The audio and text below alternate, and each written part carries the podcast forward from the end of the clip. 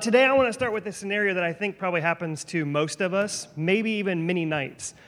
It's pitch dark in your house, you're sound asleep, you're in bed, you're super comfortable, and you wake up and you have to go to the bathroom. Anybody been there? Okay, you wake up, you got to go to the bathroom. What do you do? You kind of have two choices. Do you go it in the dark or do you, do you try to get the light on, right? And so my guess is there's some of us who have thought of this that we got a night light in the bathroom. Anybody night lights in the bathroom? Okay, a couple of us might have thought through, and you take your phone, you kind of let the, blue screen light the way to the bathroom. You just got to be careful you don't drop it while you're by the toilet. Anybody do that? That their method? Yep, we got one. What about there's a new toilet seat? I just saw this. I was looking. That, that it's lit at the bottom of the toilet seat, so it lights up the inside of the toilet. So if anybody's looking for Christmas gifts, there you go. So the, another option you have is, which is what my wife does, turn the light on, turn it off real fast, just enough to like see where you're at, but that's it. So that's one method. Another method is you put a dimmer switch and you turn the dimmer switch all the way down, then turn the light on. That way you got just enough light. Anybody use the dimmer switch? Okay, we got a couple other options. You don't want to go with the light, you go with the dark. So here's what you do you do one of these moves. Find the toilet seat, make sure it's down, or make sure it's up. Or Anybody do this method? You just go by where you think it is and just sit down in hopes that you land on the seat, not in the toilet. Um, or some of you guys, you might do that you think you know where it is and you just start going just a little bit, hoping that you don't hear the sound of porcelain. Worse yet, the sound of water hitting drywall. Now, anytime your wife will wake up when you go into the bathroom, and she will now be listening to hear if she hears water hitting porcelain, hitting tile. Um, but again, you have this option to turn on the light or not turn on the light. And I would guess that most of us do not turn on the light. Or if you turn on the light, you turn on just a little bit of a light. It's not like you're going to go through and turn on all the lights and turn on the light in the bedroom, turn on a lamp, get your flashlight, go turn on the light in the bathroom. You're not going to do that because when you're in the midst of darkness, light is almost offensive. Does that make sense? Like at night, you don't want the light to be bright. It, it's too jarring, it's too jolting, it's almost shocking, it's uncomfortable. And today, what we're going to talk about is actually a light, a great light shining in the midst of darkness. And we're going to end really with asking a question of what is our response to light in the midst of darkness? To do that, we're going to be in Matthew chapter 4. So if you have a Bible, you can flip open to Matthew chapter 4. We're going to be verse 12 through 17. So if you want to start getting your way to that, that's fine. Um, but where we've been lately is we, we started talking about um, Jesus kind of gives the Sermon on the Mount. And in the Sermon on the Mount, he talks specifically about prayer in Matthew chapter 6. And so we spent weeks doing that. And now what we're doing is we're moving backwards to find everything that Jesus that happened before the Sermon on the Mount. So we were in Matthew chapter 4 and we're going to progress backwards. Kind of weird. You can read the Bible backwards. We're reading Matthew chapter 4 and we're going to keep going backwards till Christmas Eve will be on in Matthew chapter 1. So that's kind of where we're headed for the rest of 2019. But again, for today, kind of background of our text of Matthew chapter 4. Again, God creates everything. He makes it beautiful and wonderful, but then He puts Adam and Eve in the garden. He says, Don't eat from the tree of the knowledge of good and evil. And yet they, they fall. They listen to the serpent and they, they, they, they fall into that temptation. But then the rest of the Old Testament is telling us that one day something better is going to happen. What happens is, is Jesus is born. And so in our before our text happens, Jesus is born. There's a guy by the name of John the Baptist. He comes in to prepare the way. He's telling people to repent. He's baptizing people. And then Jesus himself gets baptized, and then he gets his turn of being tempted. And the enemy comes to Jesus and tempts him, but in the, in the way that Adam and Eve fell, Jesus doesn't fall. He stands firm in the midst of temptation. And then he goes out, and when he goes out is Matthew chapter 4, verse 12 through 17, which says this Now, when he, Jesus, heard that John had been arrested, he withdrew into Galilee. And leaving Nazareth, he went and lived in Capernaum by the sea, in the territory of Zebulun and Naphtali, so that what was spoken by the prophet Isaiah might be fulfilled.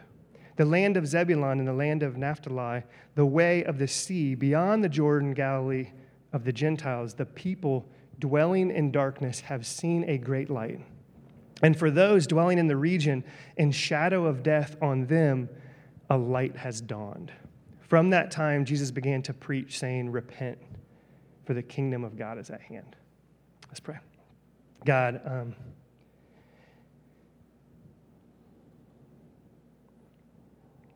may your words come through with what I'm going to say. And God, wherever each of us are at, I pray that you would speak to us and that you would shine your light in the midst of the darkness.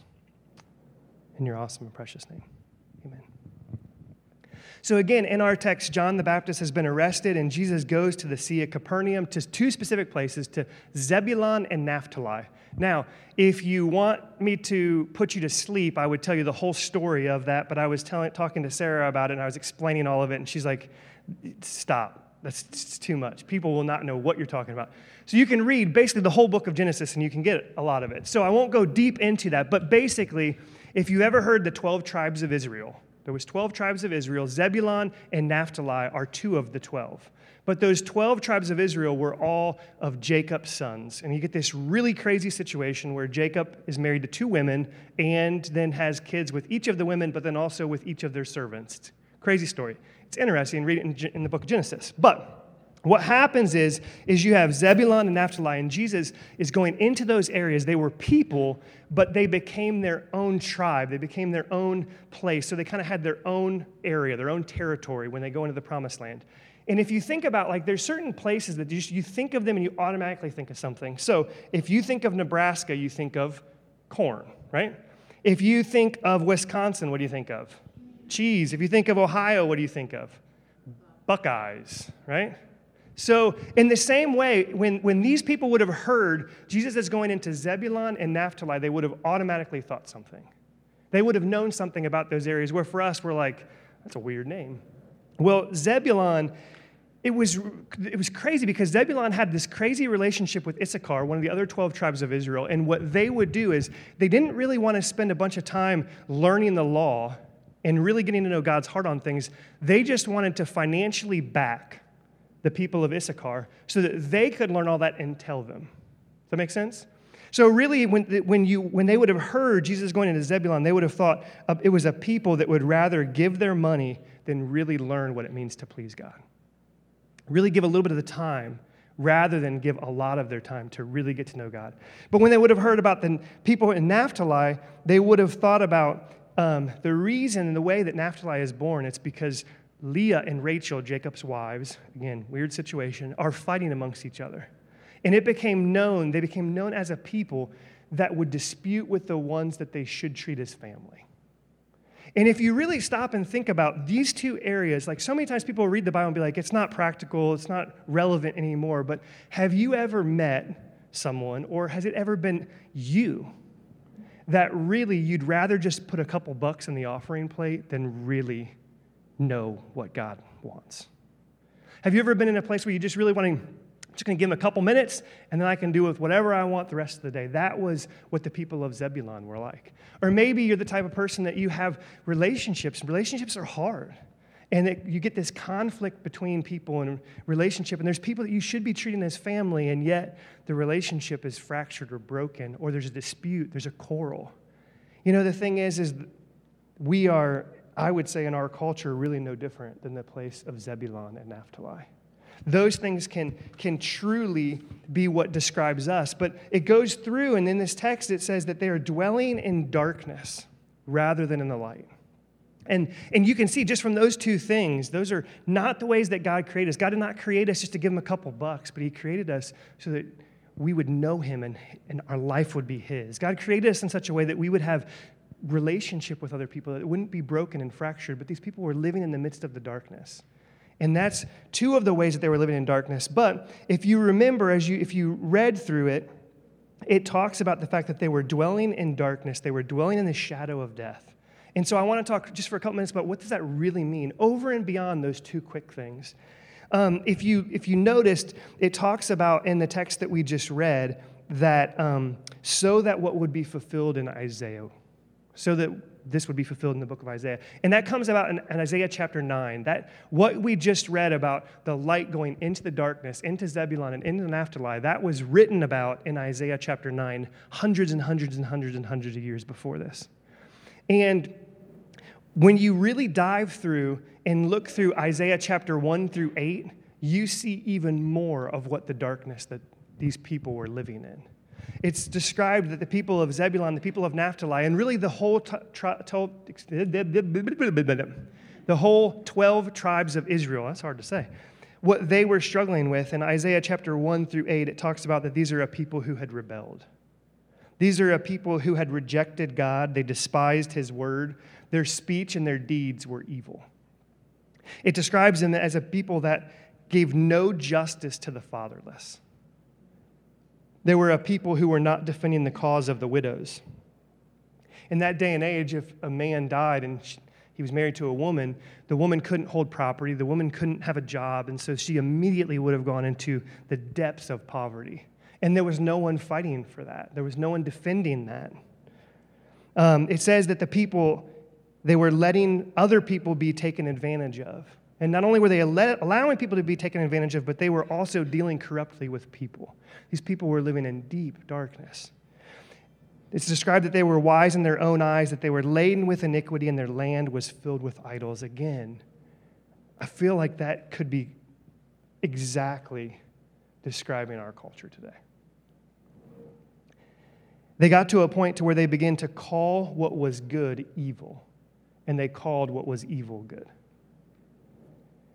It goes on and it describes these people were full of pride and selfishness. They not only would mistreat people, but they would do nothing to stop other people from mistreating people. These people were dwelling in deep darkness. And it's because of that darkness that God in verses in chapters 1 through 8 of Isaiah says that the people had become a burden, that he was weary of dealing with them, that they were utterly estranged from him. It says that they um, weren't broken, ashamed, or even blushing about the things that they were doing. They really thought what they were doing was good, and they thought good was evil and evil was good. And then if you see this in the midst of all of that darkness, remember, like we said, when you wake up in the middle of the night, you got to go to the bathroom. You don't want to turn the light on. Why? Because the light is offensive. These people were dwelling in such depths of darkness that the thought of light was offensive. And again, I think that can sum up oftentimes our culture.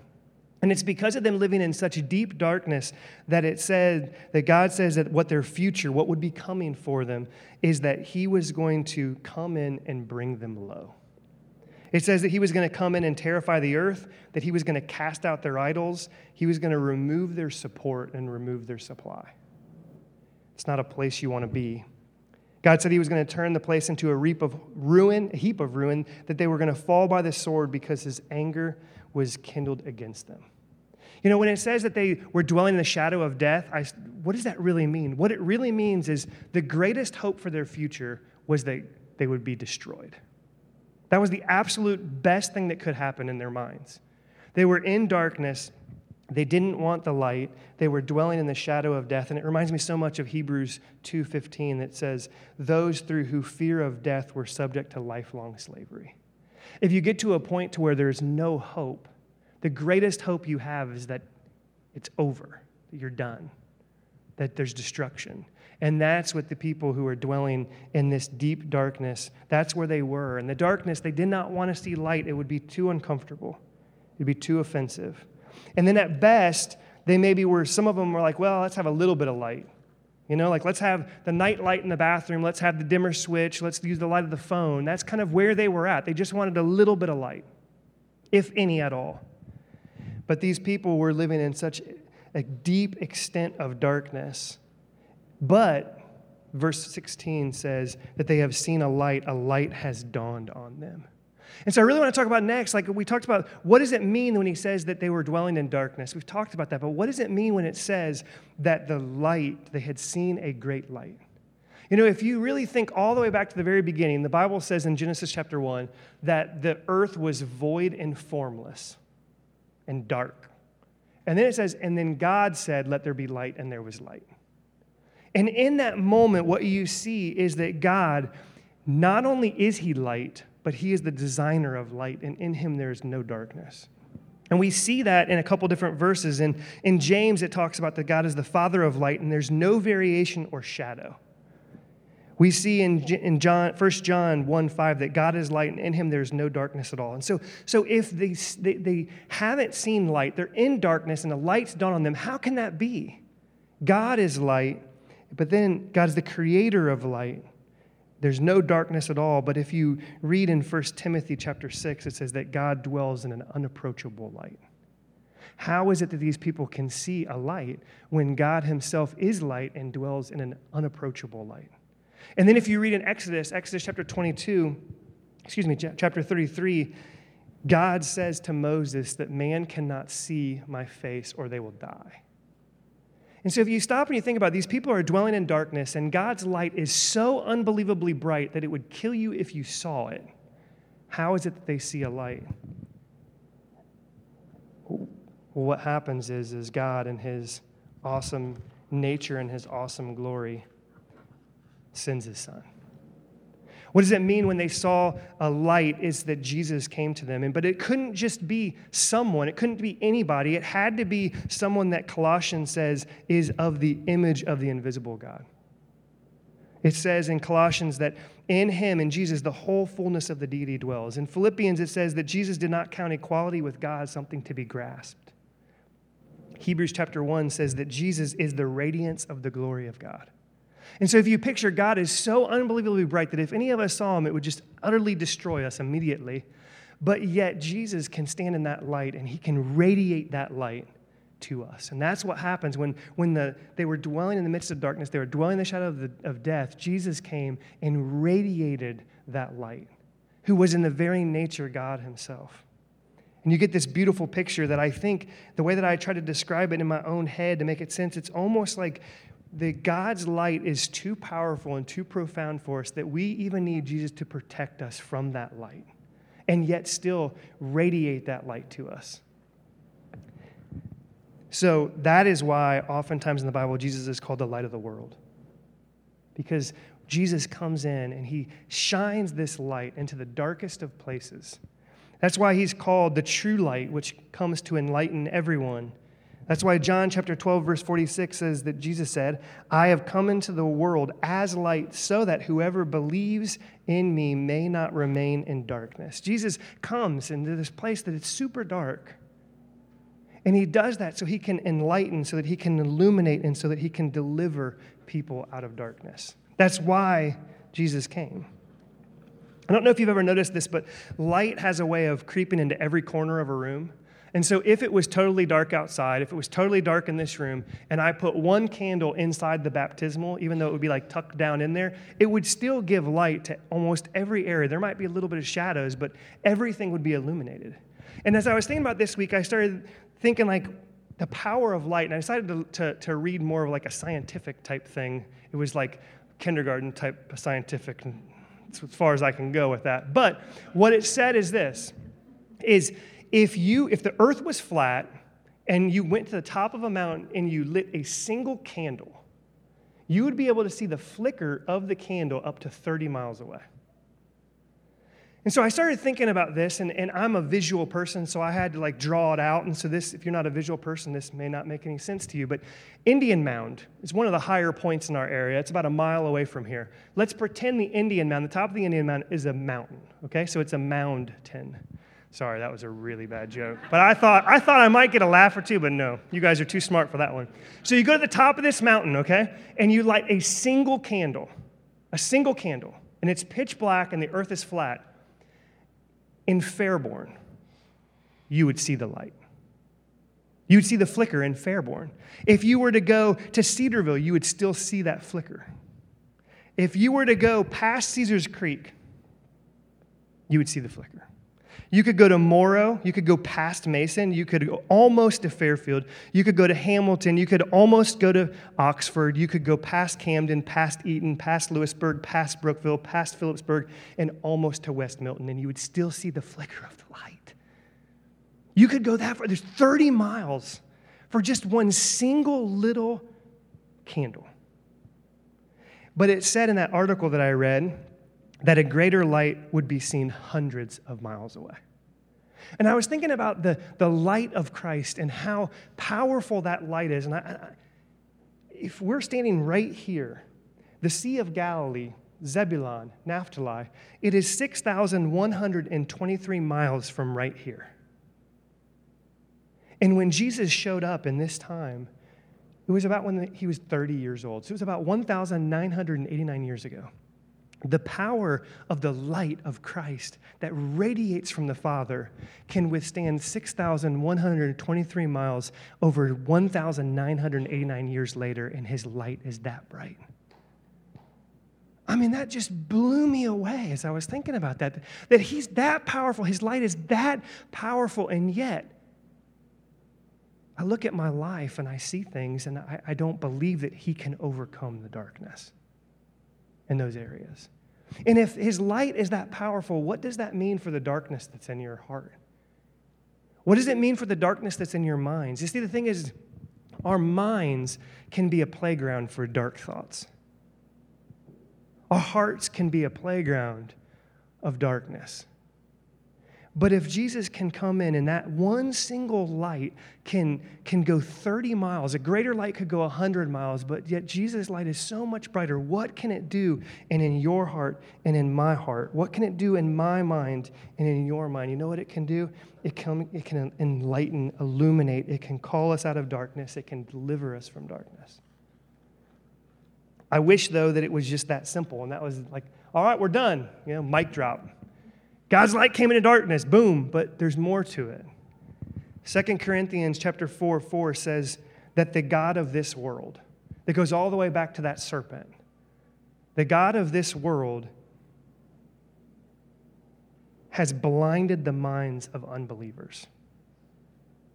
So God is light, and He shows up into this deep place of darkness, but yet there's an enemy that's trying to blind people from seeing that light. You can also go and look in John chapter 3, verse 19, that says that the light has come into the world. Jesus came into this world, but people loved darkness. They didn't want to be woken up. Like me in the middle of the night as I go to go to the bathroom. I don't want to be woken up. I want to stay in the dark because the light is offensive when you are used to the dark. But the light is coming into the world, and people love darkness rather than light because their works were evil. The thing is, is Jesus came in as light into the darkness, but there's an enemy, and we have our flesh that doesn't want to see that light.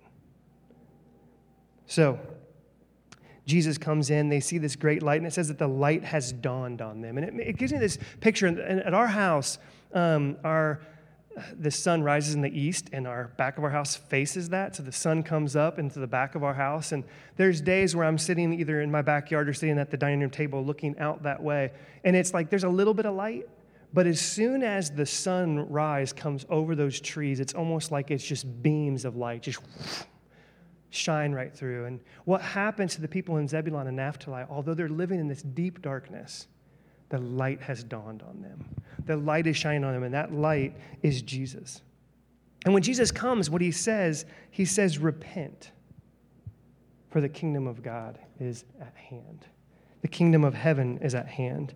And so, as I was thinking through this, I think, you know, I think it's important for us to really understand what does it mean to repent? And repentance really means to turn away from. But if you go all the way back, like a couple verses I said ago, John chapter 12, verse 46, it says, Whoever believes in me, in Jesus, may not remain in the darkness. So repentance starts with belief. But you can't really believe unless you have knowledge of, right? So it's knowledge, then belief that leads to repentance. And repentance, it's a turning away from, it's a, a regret that's accompanied by change. And I was thinking as I explained that, I was like, you know, uh, that's not going to make much sense. And so I want to share just real fast my story. I truly grew up, I didn't hate God, I just didn't think about him. And I, you know, so often I think we think that the, the opposite of love is hate, but I don't think the opposite of love is hate. I think the opposite of love is apathy. And that's where I was in a relationship with God. I just was apathetic. I just didn't care.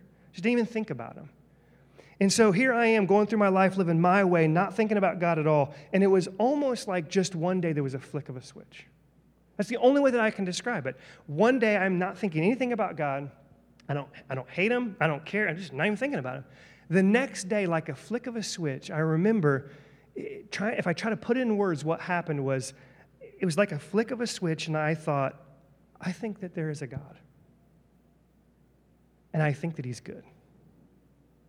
It was just like a little switch turned on. I think that there's a God. I think that He's good. And then my very next thought what would He think of me? I know the intentions of my heart. I know the, the, the, thoughts that I meditate on. I know the evil that can be in my heart. What would God think of me?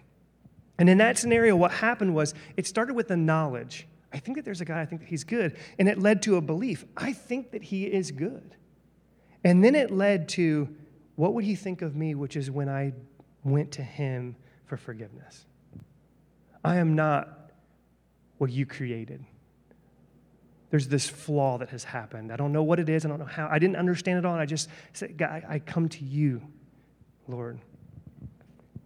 There was an aspect of regret. There was a turning.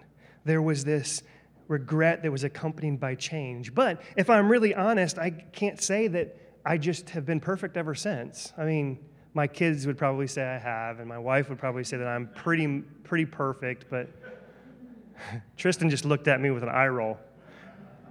No, the thing is, is that even though light shines in the darkness and we come to know him and we repent, there's still darkness that's deep in our hearts. There's darkness in our minds that it's almost like we just try to put up enough blocked, blocks so that the light has to bend around enough corners that it, it might slow it down, or we try to cover it up with a lot of other lies. Because we don't really want that light. Light is offensive. We want that light to come down into the deepest places of darkness. And but for me, what happened was there was a repentance. It was a one time thing. I turned, I was ready to go. But it's also a continual thing because we all have those actions, those thoughts, those intentions that are in the deepest parts of our heart.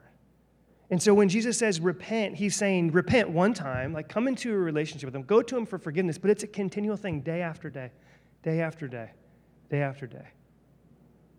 So I think that's what he's meaning when he says repent. But what I, what I love is that Jesus gives a reason. Like, as a parent, if I like to not give a reason, like, be quiet. And every once in a while, you'll get a why.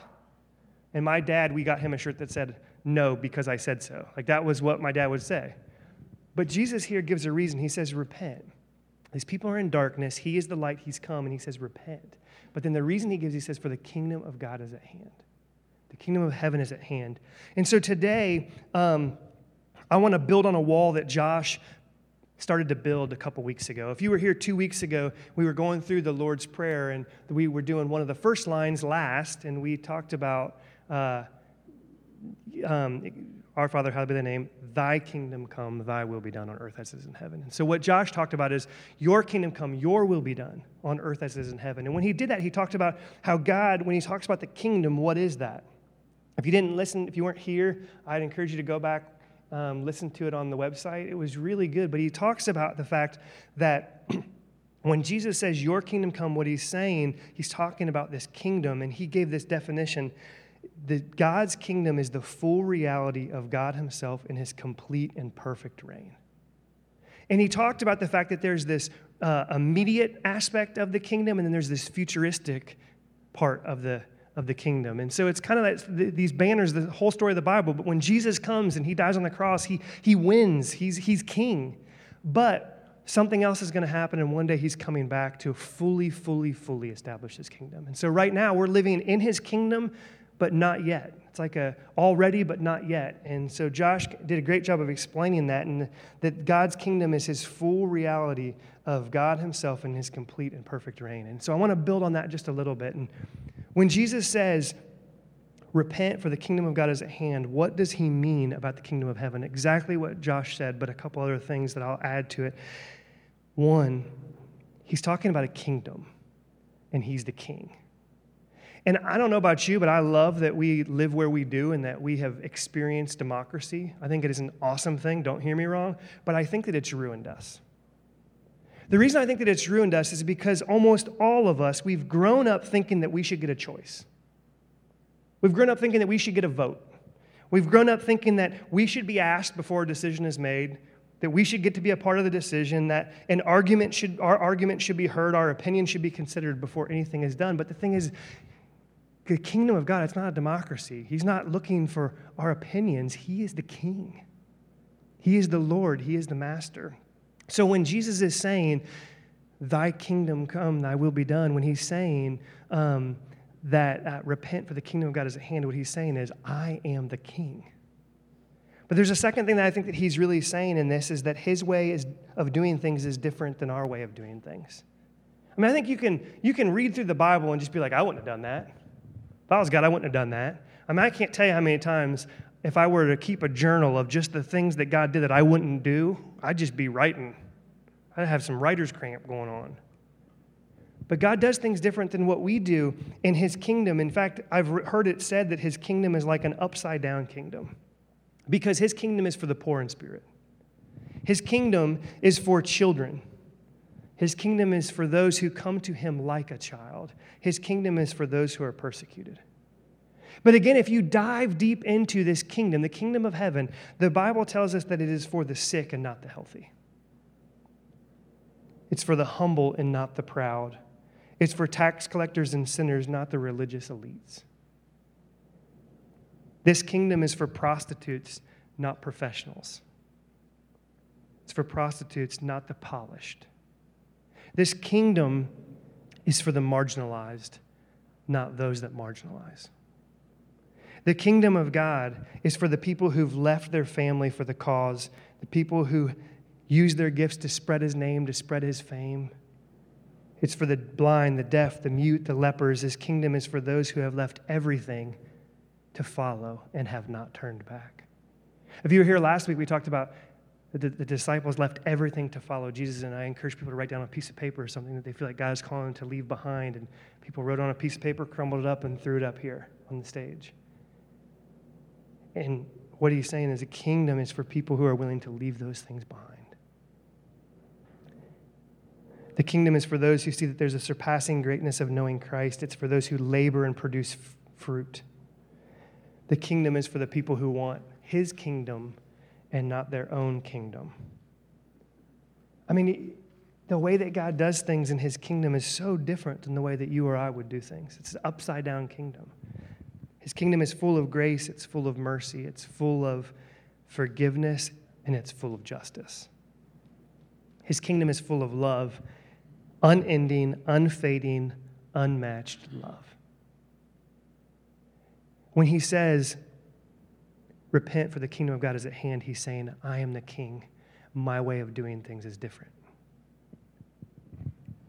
He also says in Matthew chapter 16, verse 19, that he, Jesus, holds the keys to the kingdom.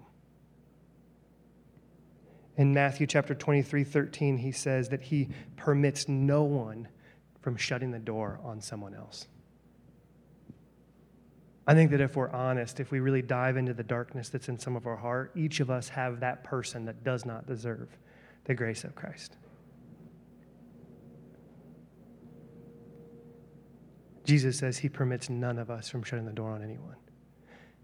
He is king. He does things different than what we do. He's not, it's not a democracy. He has his way of doing things, and it's the right way, and he's calling a people to obedience. When he says, kingdom of God is at hand, he's inviting people to follow, to come to him as the king and obey, him as the Lord, as the master, as the king, that idols, the things that we put in, in our lives that are more important than God, that those things would just fall away. He's inviting the people to obey and to learn his ways, to walk in his path, to walk in his light. He wants to remove the darkness. He wants to go into the deepest place of our hearts. Each of us in this room, we have little pockets in our hearts and our minds that we don't want God to go into. We don't want His light. We're not ready for it. It'll be too uncomfortable. But what Jesus is saying when He says the kingdom of God is at hand, He's, he's wanting in. The only way that you can get out of darkness is when light comes in. So that's what he's saying. He wants to wash away our filth. I was thinking about this verse. I love this verse, 1 Peter 2 9. I probably quote it almost every other time I preach, but in it, It's talking about those who are followers of Christ, those who have been saved, who've been born again, those who are Christians, those who have bowed their knee before Christ, whatever, however you want to describe that. He says that those people, he says, you are a royal priesthood, a holy nation, a people for his own possession, that you may proclaim the excellencies of him who has called you out of the darkness and into the marvelous light. So here's what's crazy God is so light, so bright, it would kill us to see it. Yet Jesus is the radiance of Christ, and he reflects that light to us. But then you know what it, we're described as? You are the light of the world. When Jesus says, Repent, for the kingdom of God is at hand, what he's doing is he's saying, I am the king, my way's different, but he's inviting a people to obey and to be a light. Jesus is the light of the world. He comes into darkness and he says, Repent, for the kingdom of heaven is at hand. It's just this powerful thing of what, what light does in the midst of darkness. But he's calling us to be a light. Can you imagine if we as a people allowed him in, allowed the light into the deepest and darkest spots? And we were truly changed as a body, as a people. Even if we're just like a little flicker of a candle, it would be seen for 30 miles. If God got into the deepest and darkest places as us as individuals and us as a body, it would be seen for 30 miles. Like that is so powerful. And I was thinking about the light of a, the flicker of a candle. And the, the thing that's crazy is it's light, and then it's like almost like the light goes away momentarily to pop back up. It's almost like the light dances. And I think that what happens when a light kind of dances like that, it's kind of like us as the body of Christ, is, is we're, we're, we're shining this light for people to see, but then something happens. We, we treat somebody the way that we shouldn't. We fall into a pattern that we shouldn't. And it's almost like the light goes out just momentarily to pop back up. But I think that God wants to take a people to walk out his kingdom in obedience.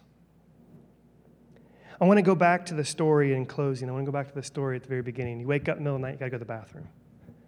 Do you try to find a light or do you avoid the light? And I want to put yourself in that story, but think of that story as of life. In life, would you say that you are in the darkness and you really don't want the light? You really don't want to be woken up? And maybe even you're navigating this life without light. If that's where you are today, I want to remind you that the word said that the God of this age is seeking to blind people.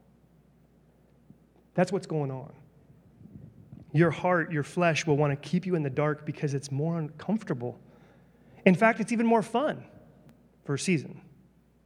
The Bible says that sin is fun for a season. And maybe you've been living in this darkness and you've got to a point that you've realized, like, I'm in darkness and it's no longer fun. The word says, repent, for the kingdom of God is at hand. Maybe you're here today and you would say that kind of like in the same way, you wake up in the middle of the night, you want to go to the bathroom, you want just a little bit of light. You want the night light on. You don't want to soil the floor, but you also don't really want it to be jolted awake. You know, I think that oftentimes what we do is we try to have the least amount of light we can and still get by. So if you are here today and you'd say, Yeah, I feel like I, I want the light, but I only want so much of the light. I only want God to go so far into my own heart. I only, only want Him to go so far into my own mind. My challenge and my encouragement to you would be to remember that it is He that is King. He does things different and I would encourage you, and I know I've been in this position too, that we need to, to try to get out of the way. That's all we got to do. We just got to try to get out of the way and let His light shine. Allow the light to go into the deepest places of our hearts and our mind. Or maybe, I, you know, I was thinking about this, and this, I don't know if this will make sense, but I think that there's another group of people that we really haven't even talked about. And it's almost like you turn on the light in the middle of the night to go to the bathroom, but the light's not as bright as you want it to be. You'd be crazy if that was you. But The light's not bright enough. But I think that in our own lives, there can be times where we feel like we want God's light to shine on darkness, but we don't feel like it's shining as bright as we want it to. Does that make sense what I'm saying? There's times where we're like, I want you to illuminate this situation, but He's not illuminating it as fast as, he, as you want Him to or in the way that you want Him to. And in those moments, I think what happens is we can start to get discouraged. Like, God, I want you to, to fix this dark situation and he's not working fast enough. It leads to discouragement, and then it, doubt creeps in. And we begin to be distracted by all these things of this life, and our heart grows more and more distant from God. If you are in a spot that you feel like you're seeing darkness, but you're not seeing the light as powerfully as you want to, my challenge and my encouragement for you is this remember, repentance starts with belief. Trust that He is at work and maybe he's using a black light. If you ever use a black light, you see really disgusting stuff. It doesn't seem that bright, but he's exposing it in its darkest, ugliest forms. And maybe you're just not seeing the light as powerfully as what he's doing. If you are in that spot, I challenge you to think through the fact that repentance starts with belief. Trust that he is at work. And then, lastly, Maybe the light's on. wake up in the middle of the night, you turn all the lights on. Every light in the house, turn them on. And you feel like life's going pretty good. You know, I feel like I've repented. I feel like life's going normal. I feel like I'm living for the kingdom. What I have found in my own life when I get to that spot is when it's the most dangerous. Because pride comes before the fall. And what happens is, if you've ever been out like as night is settling in, and it's like you're sitting outside and everything's good and it's light outside, and then it's like it's getting a little bit darker second by second and you haven't even noticed it, then all of a sudden you look up and you're like, it's dark. It just creeps on you. And I think that that's totally what the enemy wants to do is he wants us to, even if we're in the light, he wants us to, minute by minute, second by second, to be taken a little bit more into darkness. To where the, all of a sudden you wake up and it's dark all of a sudden you come to and you see that darkness. And so, if you are someone that you'd say you feel like, man, God is light and I'm seeing him move and this is awesome and I'm walking in the light and I'm walking in obedience to him, man, I would challenge you. The enemy wants to use that for you to get a little bit further and a little bit further and a little bit further from the light. And so, in that scenario, through the, the art of subtleness, he will do that. So, we need Christ, we need him, and we need to, to get closer and closer to the light. Because if you're not by the light, it's getting darker and darker and darker.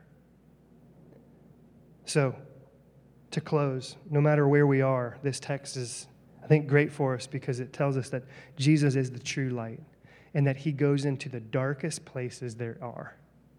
And when he gets there, he says, Repent, for the kingdom of God is at hand. So, my question for me, my question for you is how do we respond to that? Let's pray. God, um, I confess that there are people that I do not want in the kingdom. There have been people that I thought don't deserve it. There have been times where the thoughts of my heart are so dark, they're almost alarming. I confess to you that the darkness in my mind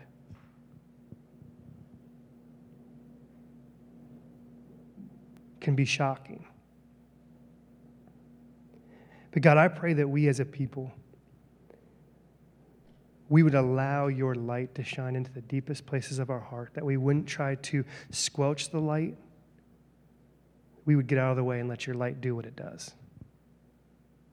And God, I pray that we as a people truly would repent, we would turn, we would believe who you are, what you are like. We would repent, we would turn and we would know you as King. We would understand that your ways are different than ours, and we would learn to walk in obedience to you. God, help us to be a people who respond in a positive way to you and to your call to repent, for the kingdom of God is at hand. In your awesome and precious name.